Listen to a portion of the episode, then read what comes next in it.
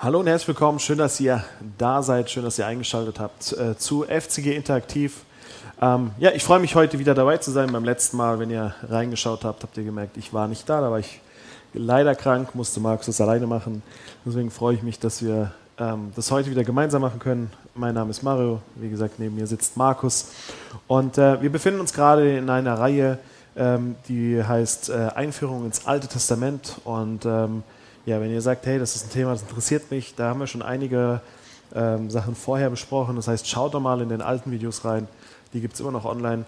Ansonsten ähm, seid ihr jetzt hier richtig ähm, und vor allen Dingen seid ihr hier richtig, wenn, es euch, wenn ihr euch schon immer mal gefragt habt, was hat das eigentlich mit diesen Opfern auf sich, gerade wenn wir ins Alte Testament schauen, was, was, was, wofür waren sie da, was, was war so Gottes Gedanke damit. Und ähm, deswegen, äh, darum soll es heute gehen und ähm, ja, ich freue mich, da heute auch ein bisschen was zu lernen. Hoffe, ihr könnt zu Hause auch einiges mitnehmen. Wir steig, steigen ein ins dritte Buch Mose. Also wir hatten die letzten Wochen, weil das ist schon eine Weile her, das letzte Mal war, glaube ich, Anfang Oktober, ähm, zweite Mose und dann davor erste Mose. Und so hangeln wir uns mal Buch für Buch und dann ähm, durchs Alte Testament durch oder halt größere Abschnitte. Jetzt die fünf Bücher Mose, Mose machen wir einzeln, da gibt es viel zu zu sehen, zu lernen. Und jetzt sind wir beim dritten Buch Mose angekommen, auch Leviticus. Da steckt der Name Leviten drin. Also geht es um den Tempel bzw. die Stiftshütte, Priesterdienste und so weiter. Und ein Schlüsselvers, der so das dritte Buch Mose zusammenfasst, der steht in dritte Mose elf, Vers ähm, fünfundvierzig. Ihr sollt heilig sein, weil ich heilig bin, sagt Gott zu den Israeliten. Und vielleicht hast du dir auch schon mal die Frage gestellt, warum sollte ich mir überhaupt Mühe geben und ein guter Mensch sein? Also was ist da mein Antrieb? Warum soll ich das machen? Ein guter Nachbar oder ein guter Vater. Ähm, nehmen wir mal die zehn Gebote. Du sollst nicht lügen, du sollst nicht Ehe brechen, du sollst nicht stehlen und so weiter. Warum sollte man das überhaupt so tun? Was ist da der Maßstab? Und es ist ganz einfach formuliert, weil, weil Gott das alles ist. Gott ist heilig, deshalb sollen diejenigen, die ihm nachfolgen, auch ein heiliges Leben führen, weil es seinem Charakter widerspricht, weil es unserem Schöpfer ähm, nicht widerspricht, seinem Charakter entspricht. Oder widerspiegelt, genau. Ja. Widerspiegelt, genau. Und deshalb der Auftrag an sein Volk, jetzt im Alten Testament, an Israel, ihr sollt heilig sein, weil ich heilig bin. Und so kann man auch ähm, das dritte Buch Mose eigentlich ganz grob gliedern in zwei Teile. Der erste Teil ist Heiliger Lobpreis und der zweite Teil ist Heiliges Leben. Da werden halt ein paar Dinge des alltäglichen Lebens geregelt. Und was vielleicht für euch ganz wichtig ist, es gibt so Stufen der Heiligkeit. Wenn wir uns die Stiftshütte anschauen, dann geht es äh, von innen nach außen. Ähm, da, da kommen wir jetzt gleich mal drauf. Ähm, aber auch jetzt so ähm, das Zentrum, das heiligste Zentrum ist im Prinzip Gott, Jahwe. Das habe ich jetzt mal als Kreis dargestellt. Dann kommt die nächste Stufe, ist dann der Hohepriester, also er ist derjenige, der am nächsten an Gott, äh, zu Gott darf, an Gott dran ist. Dann die nächste Stufe wären die Priester. Dann die Stufe drauf sind die Leviten, also die Tempeldiener. Und dann die nächste Stufe sind allgemein die Israeliten. Und dann kommen alle anderen Nationen. Also hier sieht man von, von innen nach außen. Also es sind Stufen der Heiligkeit. Und das spiegelt sich in ganz vielen Bereichen äh, beim Volk Israel oder bei, äh, im dritten Buch Mose wieder. Nehmen wir mal zum Beispiel die Stiftshütte, heilige Orte. Dann haben wir das Allerheiligste in der Stiftshütte. Das ist im Zentrum, oder vielleicht habt ihr es auch schon mal vom Tempel gehört, das ist das Allerheiligste. Da durfte der Hohepriester einmal im Jahr rein, ansonsten niemand, also der Hohepriester auch nur einmal. Und dann gibt es das Heilige außenrum, dann den Vorhof der Stiftshütte und dann das Zeltlager. Und so sind es einfach äh, Stufen der Heiligkeit und dann ganz zum Schluss kommen andere Länder, also immer vom Heiligen Zentrum nach außen hin. Und ähm, bei zum Beispiel den ähm, Heiligen Tagen, hoppala, jetzt ist ein bisschen durcheinander geraten, ist das im Prinzip auch so. Es gibt den Sabbat, der steht im Zentrum, dann gibt es heilige Tage, die eingehalten werden und danach gibt es die normalen Tage. Und das ist so ein Prinzip, das hilft, um dritte Mose besser zu verstehen. Also es gibt ein heiliges Zentrum, das ist Gott und danach ähm, gibt es verschiedene Bereiche.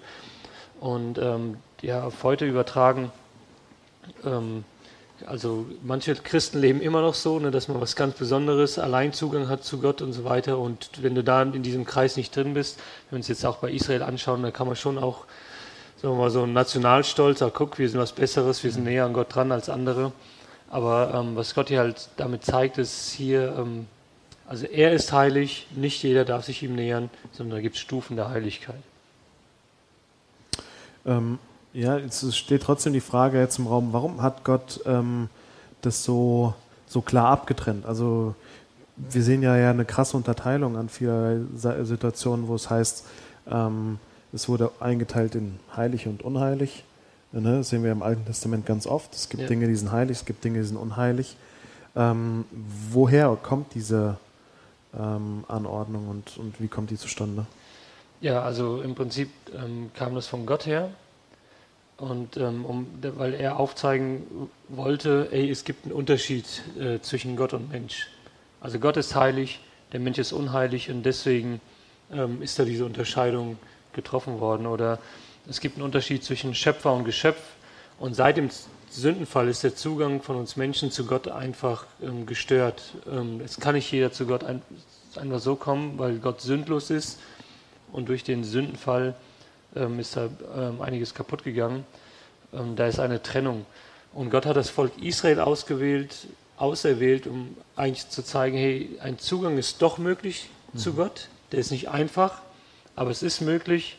Ähm, Vergebung ist auch möglich. Also auf der einen Seite zeigt Gott am Volk Israel, Vergebung ist nötig, aber auch möglich. Also dass Gott vergibt und es gibt einen Weg, um, um, wie wir zu Gott kommen können.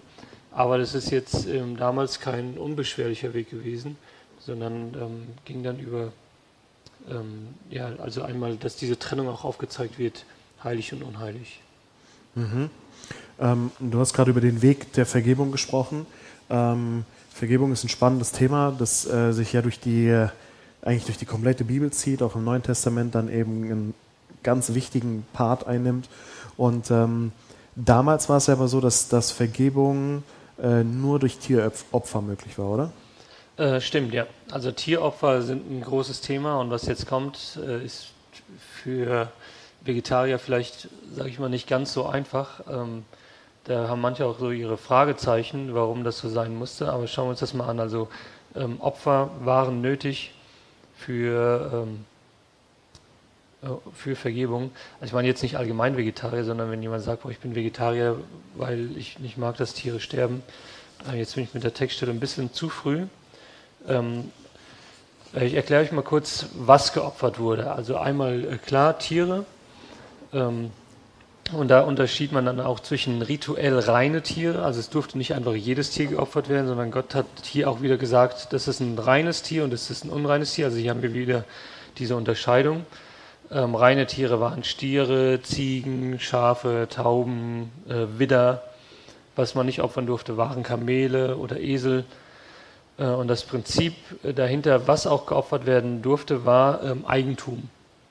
Also wenn du sagst, hey, ich möchte Gott ein Opfer bringen oder ich muss Gott ein Opfer bringen, dann konntest du nicht einfach hier einen, einen Stier nehmen, der mir gehörte, sondern es musste deiner sein. Mhm. Ne?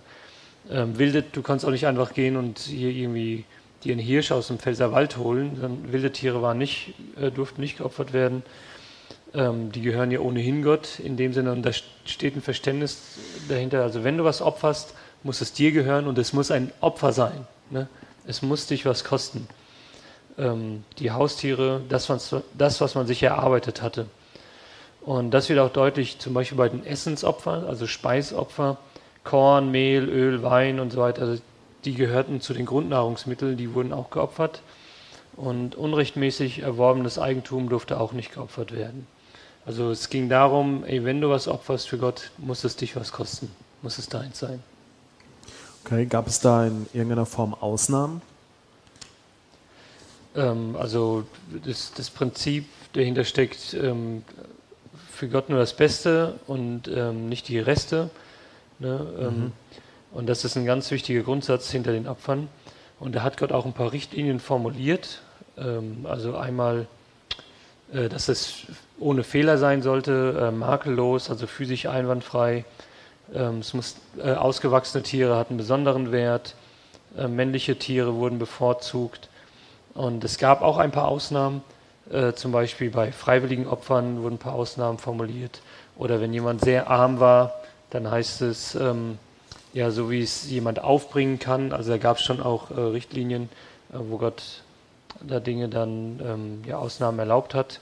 Aber wir können auch mal in einen Bibeltext reinschauen, in dritter Mose fünf, fünf bis zehn. Ich lese uns das mal vor und da könnt ihr dann mitlesen. Hat sich nun jemand auf die eine oder andere Art schuldig gemacht, soll er seine Schuld bekennen und dem Herrn als Wiedergutmachung seiner Sünde ein weibliches Schaf oder eine Ziege als Sündopfer bringen. Und der Priester wird Wiedergutmachung seiner Sünde für ihn schaffen. Wer sich kein Schaf oder keine Ziege leisten kann, soll dem Herrn zwei junge Turteltauben oder zwei andere junge Tauben als Wiedergutmachung seiner Sünde bringen. Eine für das Sündopfer, die andere für das Brandopfer. Hier sehen wir nochmal, der Priester macht das stellvertretend, also hier ist wieder dieser Zugang zu Gott, das hat nicht jeder. Er soll sie zum Priester bringen, der die eine Taube als Sündopfer darbringen soll. Der Priester soll dem Tier das Genick brechen, ohne jedoch den Kopf ganz abzutrennen. Also als Priester... Ähm, das war tough. Ja, das war, musste man zu tun. Metzgermeister irgendwie sein. Danach soll er etwas von dem Blut der Tauben an die Seiten des Altars springen. Das restliche Blut aber soll er am Fuß des Altars ausdrücken. Das ist ein Sündopfer. Die andere Taube soll der Priester als Brandopfer gemäß den Gesetzen darbringen. Auf diese Weise wird der Priester Wiedergutmachung für die Schuld dieses Menschen schaffen und ihm wird vergeben werden. Also hier sehen wir, dass Gott ziemlich genau formuliert, wie das, also wo soll das Blut hin und so weiter. Auf uns wirkt das schon, muss ich sagen, ein bisschen befremdlich, ne, an den Altar, das Blut. Aber andererseits zeigt Gott damit, wie, ähm, wie gravierend Sünde ist. Also das erfordert ein Opfer. Jemand muss sterben und ähm, ja, aber Vergebung ist möglich. Heute wissen wir aus christlicher Perspektive, dass ähm, diese Opfer ein Hinweis auf Jesus sind. Er ist das endgültige Opfer, nach ihm ist kein weiteres Opfer mehr nötig gewesen, er ist das finale Opfer. Aber damals war das unter anderem so, dass du zum Priester musstest und das fand auch alles in der Öffentlichkeit statt. Ne? Und dann wusste man auch, was für ein Opfer Mario da bringt. Oh, ein Sündopfer, ha. Was Mario da wohl ausgefressen hat. Ne? Ja, also nicht nur deswegen bin ich ganz froh, dass äh, ich heutzutage lese, lebe, wenn ich mir die Bibelstelle da anschaue. Ähm, ja, Priester zur damaligen Zeit, du hast gerade gesagt, äh, wenn man das liest, wollte man vielleicht nicht unbedingt sein, aber ist auf jeden Fall äh, schon einfach spannend. Ja, wobei man sagen muss, ähm, also in, in der Kultur, das wird man heute wahrscheinlich schon auch nochmal ähnlich finden, ist man mit den Tieren aufgewachsen. Also es gehört auch zum alltäglichen Leben, Tiere zu schlachten und so weiter. Für uns ist das ähm, einfach komplett in der Ferne, da kriegt man gar nichts mit. Ähm, also kauft sich einen Döner und weiß gar nicht, was da dahinter steht. Ja, ne? ja, ja. ja stimmt. Ähm, jetzt äh, haben wir in dem Text gerade von Sündopfer gelesen. Zum einen, es gab auch die Stelle mit dem Brandopfer, also eine Unterteilung der Opfer. Ähm, gab es, äh, gibt es denn noch andere Opfergaben, Die, ähm, die festgelegt wurden? Ja, also da gibt es jede Menge. Ich habe mal ein paar ähm, rausgesucht. Das schauen wir uns mal in der Tabelle an. Als erstes gibt es das Brandopfer. Ich hoffe, ihr könnt das lesen. Das ist ein bisschen mini geworden. Das Brandopfer. Und das ist die vollständige Verbrennung von einem Rind oder einem Schaf oder einem Widder oder halt auch eine Taube, wenn man arm war. Ähm, genau, ähm, das Brandopfer. Dann gab es noch das sogenannte Speiseopfer, kann man in ähm, dritter Mose zwei nachlesen, äh, Brotfladen aus Mehl, äh, vermischt mit Öl, Weihrauch und Salz. Und jetzt wird es wieder für Priester interessant, das dient zum Lebensunterhalt der Priester. Ja? Mhm. Also das wurde Gott gebracht, aber die Priester haben sich und ihre Familien davon ernährt. Ähm, dann gab es das sogenannte Friedensopfer, äh, dritter Mose drei. Das ist eine Mahlzeit für die Opfernden. Die Fett und, die Fett und Nieren des Tieres werden auf dem Altarherd verbrannt, der Rest zubereitet und gegessen. Dann gibt es das Sündopfer, von dem haben wir eben gelesen.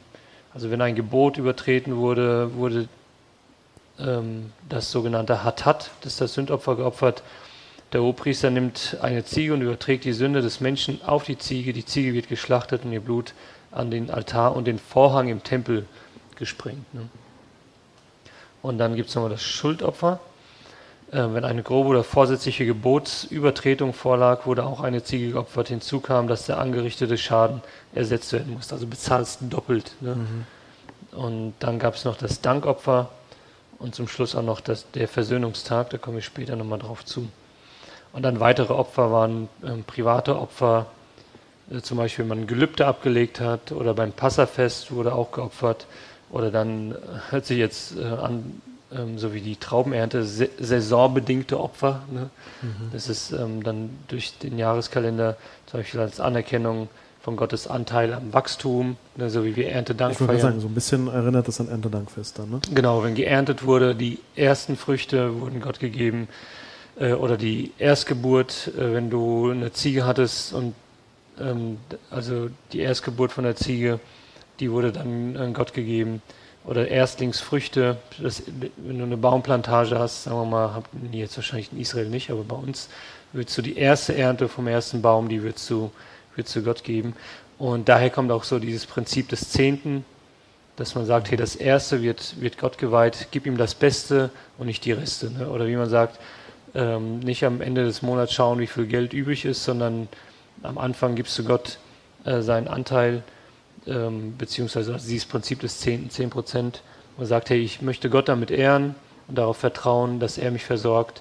Und ähm, was äh, schon eine Vertrauensfrage ist, jetzt gerade auch bei Ernte, wenn du sagst, boah, ich gebe ihm die erste Ernte, du weißt ja gar nicht, wie, wie äh, das Jahr zu Ende geht. Ne? Und theoretisch mhm. würde man sagen, ja, lass erstmal schauen und danach gucken wir mal, was übrig bleibt. Ja. Aber da kommt so das her mit ähm, Erntedank und so weiter. Und ähm, da steckt ja eine Idee dahinter, ne? Also es ja, ist ja nicht einfach nur so, sondern hinter all den Opfern, beziehungsweise auch dieser, diesem Prinzip des Zehnten, ähm, steckt ja eine Idee. Ja, die, im Prinzip ist die Idee, ähm, dass alles Gott gehört.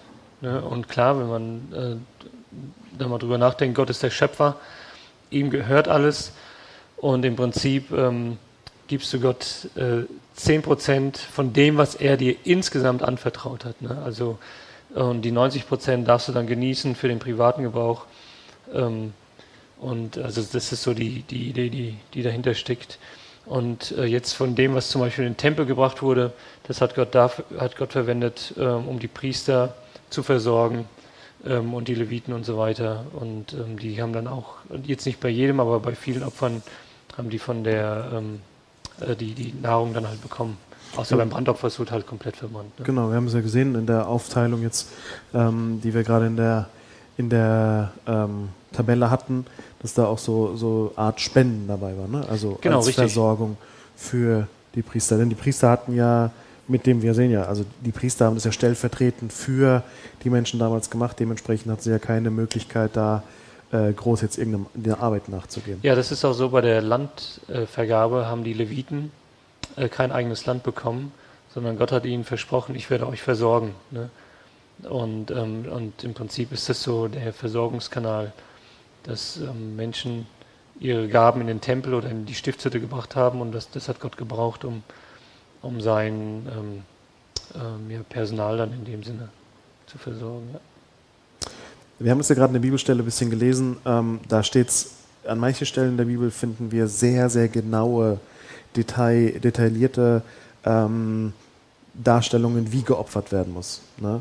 Und äh, wenn wir uns jetzt mit dem Thema Opfer auseinandersetzen, kommen wir nicht drum rum. Das heißt, wer äh, sich das nicht anhören kann, äh, muss eben weghören. Aber wir werden da jetzt nochmal ein bisschen äh, tiefer mit einsteigen. Ne? Ja. Möchtest du uns nochmal ein ähm, bisschen genauer erklären, wie die Tiere damals geopfert wurden? Also, ja, wir werden ja jetzt nicht in äh, mechanische Details ja, klar, aber hineingehen. Ich bin jetzt auch kein äh, Schlachtungsexperte, aber ähm, ja, da starben schon einige Tiere übers Jahr gesehen. Also, wir können uns das so vorstellen: Nehmen wir mal einfach mal dich, du möchtest ein Opfer darbringen, du bringst, also Gott hat geregelt, welches Tier du für welchen Anlass bring, bringen kannst, sollst, und du bringst dann deine Gabe. Und der Ort ähm, dafür war der Vorhof in der Stiftshütte. Genau, da sehen wir die Stiftshütte nochmal. Und der Tempel ist im Prinzip ähnlich, ähnlich gebaut. Ähm, und äh, also du bringst es dann äh, in den Vorhof der Stiftshütte und dann stemmst du, wenn es jetzt äh, eine Ziege ist oder ein Stier ähm, oder ein Widder, stemmst äh, also das, das Tier fest äh, und bekennst deine Sünden. Und das Tier wird dann von dir geschlachtet. Und das Blut wird dann an den Altar gesprengt. Und das war Aufgabe des Priesters. Er sprengt es dann an alle vier Seiten des Altars. und der Rest des Blutes wird am Sockel des Altars ausgeschüttet. Also ich stelle mir das, ich weiß nicht, wenn man mal mit Blut zu tun hatte, das ist nicht so ohne. Ähm, also ja, es riecht auch, auch so krass, finde ich. Ja, und das wurde dann halt am, am Altar ähm, dann da alles gehandhabt und gab auch Opfer, also Brandopfer, teilweise Verbrennung. Das war Bestandteil bei allen Opfern. Also bestimmte Dinge wurden verbrannt und damit wurde ausgesagt, das gehört Gott allein. Ne? Äh, nicht nur das Blut, sondern auch das Fett gehörte Gott und wurde als erstes verbrannt. Nicht alles Fett, sondern das von den Nieren, der Leber und den Eingeweiden. Brandopfer, die gingen vollständig in Rauch auf, ne? Deswegen Brandopfer. Und der restliche Teil des Opfers wurde verzehrt, entweder beim Opfermahl äh, von den Priestern und den Opfern dann gemeinsam, also wenn man da ein frieses Opfer ähm, gebracht hatte, oder von den Priestern und ihren Familien. Ähm, also die Speise der Priester wurde als heilig oder auch als hochheilig eingestuft, da hat man dann unterschieden, zum Beispiel heilig war das Erstlingsopfer, das durfte an einem reinen Ort mit der Familie des Priesters gegessen werden, also reiner Ort bedeutet, gewisse Waschungen mussten stattfinden. Und da durfte der Priester mit seiner Familie essen. Und jetzt denken wir mal zum Beispiel an das Gleichnis vom barmherzigen Samariter. Ja, da läuft ja dann auch ein Levit und ein Priester und so weiter vorbei. Und der Priester ist vom Tempel unterwegs nach Hause und er hatte die ganzen Sachen dabei, die er mit seiner Familie essen kann. Und da liegt jetzt jemand und wenn die Person tot ist und er fasst sie an, fasst sie an, dann wird alles, was er dabei hat, auch unrein. Das heißt, kann also das... Ähm, da steckte schon ein bisschen mehr dahinter wahrscheinlich, als einfach nur, ich habe keine Lust zu helfen, ja, wie auch immer. Ähm, und dann gab es auch hochheilige Opfer, das waren die Sündopfer, Schuldopfer und Speiseopfer. Schaubrote durften nur von den Priestern selber und im Tempelbereich verzehrt werden. Also der Priester durfte es dann essen, auch nur im Tempel, durfte es nicht mit nach Hause nehmen. Da gibt es die Geschichte von König David, dass er die Schaubrote auf der Flucht gegessen hat, der Priester hat es ihm erlaubt, aber normalerweise durften Die durfte es nur äh, der Priester im Tempel essen. Und jetzt schauen wir mal weiter. Ah, da haben wir nochmal die Stiftshütte, dass ihr euch ein bisschen vorstellen könnt. Äh, hier ist jetzt eine Grafik. Ich hoffe, ihr könnt die sehen, wie viele Tiere insgesamt äh, geschlachtet werden durften. Muss ich jetzt auch mal ein bisschen näher reinschauen. Ah, nee, zurück. Äh, was heißt äh, durften? Äh, wie viele Tiere geschlachtet wurden? So, und da gibt es ein kleines Feld, das ist eine Person, äh, ein Tier und so ein größeres Viereck sind dann zehn. Also es wurden täglich zwei Lämmer, jeden Tag wurden zwei Lämmer geschlachtet.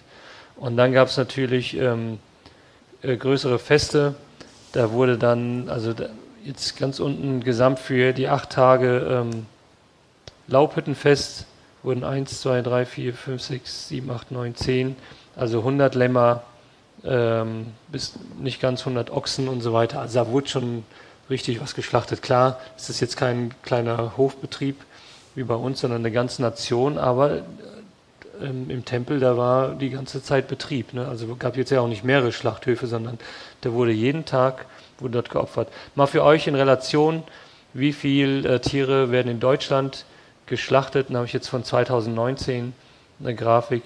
Da haben wir eine Million einhunderteinundzwanzigtausend Schafe jedes, also im Jahr, dreiundzwanzigtausend Ziegen, fünfhundertvierundneunzigtausend Gänse, drei Millionen dreihundertsechsundachtzigtausend Rinder, Puten, vierunddreißig Millionen, sechshundertzweiundfünfzig Millionen Hühner und Schweine sind fünfundfünfzig Millionen. Ein bisschen was vom, vom Schaschlik, was wir auch essen, ähm, die letztes Jahr gegessen haben, nee, zweitausendneunzehn, auch was dabei. Aber das ist schon was, ne? Das ist sehr viel. Und wir kriegen das gar nicht mit. Ne? Mhm. Und das im Tempel, das fand in der Öffentlichkeit statt. Ähm, aber da sind trotzdem einige Tiere äh, gestorben. Mal, um das bisschen herunterzubrechen, angeblich ist ein Deutscher oder verbraucht ein Deutscher in seinem Leben im Schnitt tausendvierundneunzig Tiere. Darunter vier ganze Rinder, vier Schafe, zwölf Gänse, siebenunddreißig Enten, sechsundvierzig Schweine, sechsundvierzig Puten und neunhundertfünfundvierzig Hühner. Ja, weiß jetzt nicht, ähm, ob das für jeden so gilt, aber das ist auch schon ein bisschen was. Ne? Und wie gesagt, der Unterschied damals war, diese Opfer fanden alle in der Öffentlichkeit statt. Ja, was auf jeden Fall spannend zu sehen ist, ist, dass das nicht nur, ähm, also manchmal, wenn man die Bibel liest, dann denkt man so, boah, die haben einfach nur die ganzen Tiere verbrannt und äh, ganzen Tiere da geopfert. Aber ähm, ist ja spannend zu sehen, dass da auch äh, ganz viel Essen dabei gewonnen wurde. Also, dass das nicht nur ähm, auf eine Art und Weise verschwenderisch war, wenn man so möchte. Also, ja. Verstehst du, was ich meine? So, ich meine, klar, es war, es ging um die Sündenbekennung und so weiter. Und da gab es auch die Brandopfer, die dann eben komplett verbrannt sind. Aber bei vielen Dingen äh, wurde wenigstens dann noch die, ähm, die Priester oder die Familien oder wer auch immer dann damit versorgt. Ja, aber was da auch noch mit, mit, mit ähm, drin schwingt, ist der Wert des Tieres. Mhm. Also Gott hat den Tieren äh, damit auch, das hört sich jetzt vielleicht ein bisschen paradox an, aber einen hohen Wert beigemessen, weil er sagt, hey, ähm, dieses Tier kann deine Sünde wieder gut machen. Also ähm, das stellvertretende Opfer. Und ähm, du kannst, also sollst nicht leichtfertig mit Tieren umgehen, ist ja auch ein Ding, was da mit, mit drin steckt, sondern Gott sagt, hey, in meinen Augen sind die so wertvoll, dass da Wiedergutmachung möglich ist, ne, für die Sünde, die du begangen hast. Hm, meinst du, dass es, ähm, es bei, ist, jetzt bei, ja. bei Nahrung fällt uns das ein bisschen leichter, ne, weil du sagst, boah, hier hast du einen direkten Gegenwert, aber ähm, jetzt bei den Tieren, dass er sagt, hier, ähm, die sind in, für mich im Stellenwert, du brauchst mir kein Gold bringen oder sonst was, wo wir als Menschen sagen würden, oh, das ist wertvoll, das ist schon ein Tier wert, aber für Gott waren die Tiere wertvoll. Was vielleicht manch einem hilft, ähm, das mag sein, dass das einigermaßen umstritten ist, ähm, dass, dass angeblich Tiere, oder wenn du dir wehtust, äh, dann weißt du, dass du den Schmerz hast. Ne? Also du hast dir jetzt hier die irgendwie in die Hand geschnitten und so weiter und du bist die Person, weißt es aus der ersten, aus der Ich-Perspektive, ich bin die Person, die leidet. Und äh, soweit ich das weiß, ist, ähm, empfinden Tiere Schmerzen, aber sie haben das nicht, dass sie das mit bewusstem, so wie wir halt aus der ersten Perspektive wahrnehmen. Ich bin das Tier, das gerade leidet. Und das hilft manch einem, einem vielleicht, das auch ein bisschen nachzuvollziehen, ähm, dass hier Tiere nicht äh, unnötig gequält worden sind und so weiter, sondern dass Gott es auch einschätzen konnte, ähm, wie das Tier das verkraftet in dem Sinne. Mhm. Okay. Ähm. Kannst du, also wir haben jetzt äh, festgestellt, wie die Tiere geopfert wurden und welche Tiere wofür genommen wurden und so, und ähm, haben jetzt auch ein Stück weit beleuchtet, dass das nicht einfach nur, ähm, nur rein, rein ein Opfer war, sondern damit eben auch äh, das Volk Israel und Teile des Volkes eben wie die Priester und deren Familien damit versorgt wurden und Gott da auch einen Kanal geschaffen hat, wo eben die Leute, die nicht arbeiten konnten, weil sie im Tempeldienst angestellt waren, Ähm, dementsprechend da auch Möglichkeiten hatten, versorgt zu werden. Äh, trotzdem würde ich, ich würde mal bitten, nimm uns doch noch mal ganz kurz mit hinein, warum sind diese Opfer für Gott notwendig? Also warum sagt Gott, das muss aber sein? Ja, also ein bisschen, was ich eben schon gesagt habe, schauen wir mal dritter Mose eins, Vers vier, der Priester lege dem Opfertier seine Hand auf den Kopf, damit der Herr es als Wiedergutmachung für ihn annimmt und ihm seine Schuld vergibt. Oder eine andere Übersetzung schreibt hier, um zu sühnen. Also das Tier starb, um äh, Wiedergutmachung zu ermöglichen. Also es stirbt ein Tier wegen deiner Schuld. Ne? Ähm, also Sünde führt zum Tod. Oder ähm, also die Folge von Sünde ist immer der Tod. Und in dem Fall tatsächlich wieder, wirklich ganz plastisch. Hier muss ein Tier sterben, damit du, damit dir deine Schuld vergeben wird. Uns Christen kommt dieses Prinzip bekannt vor. Jesus starb stellvertretend am Kreuz für uns, aber das, hier sehen wir, dass die Opfer vom Alten Testament auf Jesus hinzeigen, dass er das endgültige Opfer ist, ähm, aber da, da kommt es her.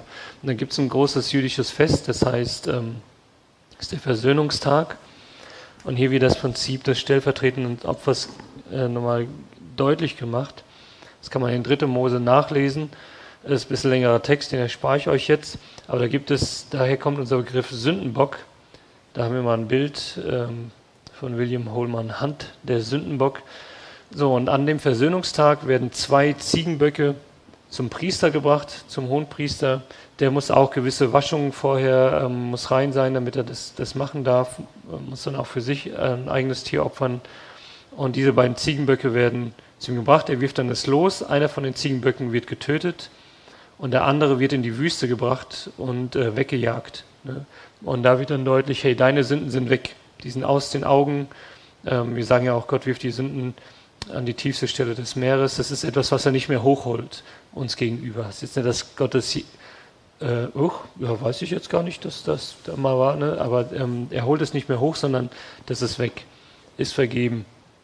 Und damit wird deutlich gemacht, wie das funktioniert. Also ein Tier muss sterben und deine Sünden sind vergeben. Das wurde einmal im Jahr gefeiert, am Versöhnungstag.